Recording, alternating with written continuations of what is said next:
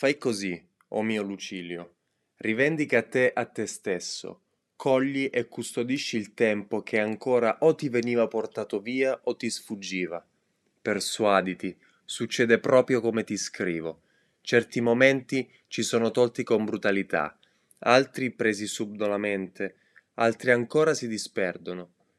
Tuttavia, lo spreco più vergognoso è quello provocato dall'incuria, e allora bada. La maggior parte della vita se ne va mentre operiamo malamente.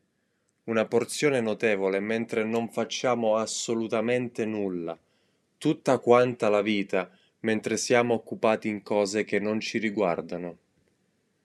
Quello che hai appena ascoltato è la parte iniziale della prima lettera di Seneca a Lucilio.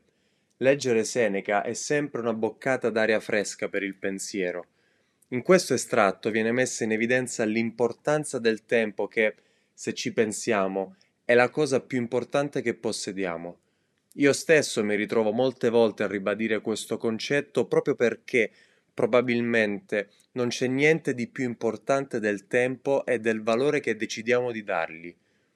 Il tempo lo si regala e non torna indietro. Il tempo non lo si può acquistare in nessun modo. Il tempo non è giusto o sbagliato, ma può esserlo l'uso che se ne fa. L'invito di oggi allora è il seguente: impariamo a dare valore al nostro tempo. Il modo in cui spendiamo il nostro tempo determina ogni cosa nella nostra vita.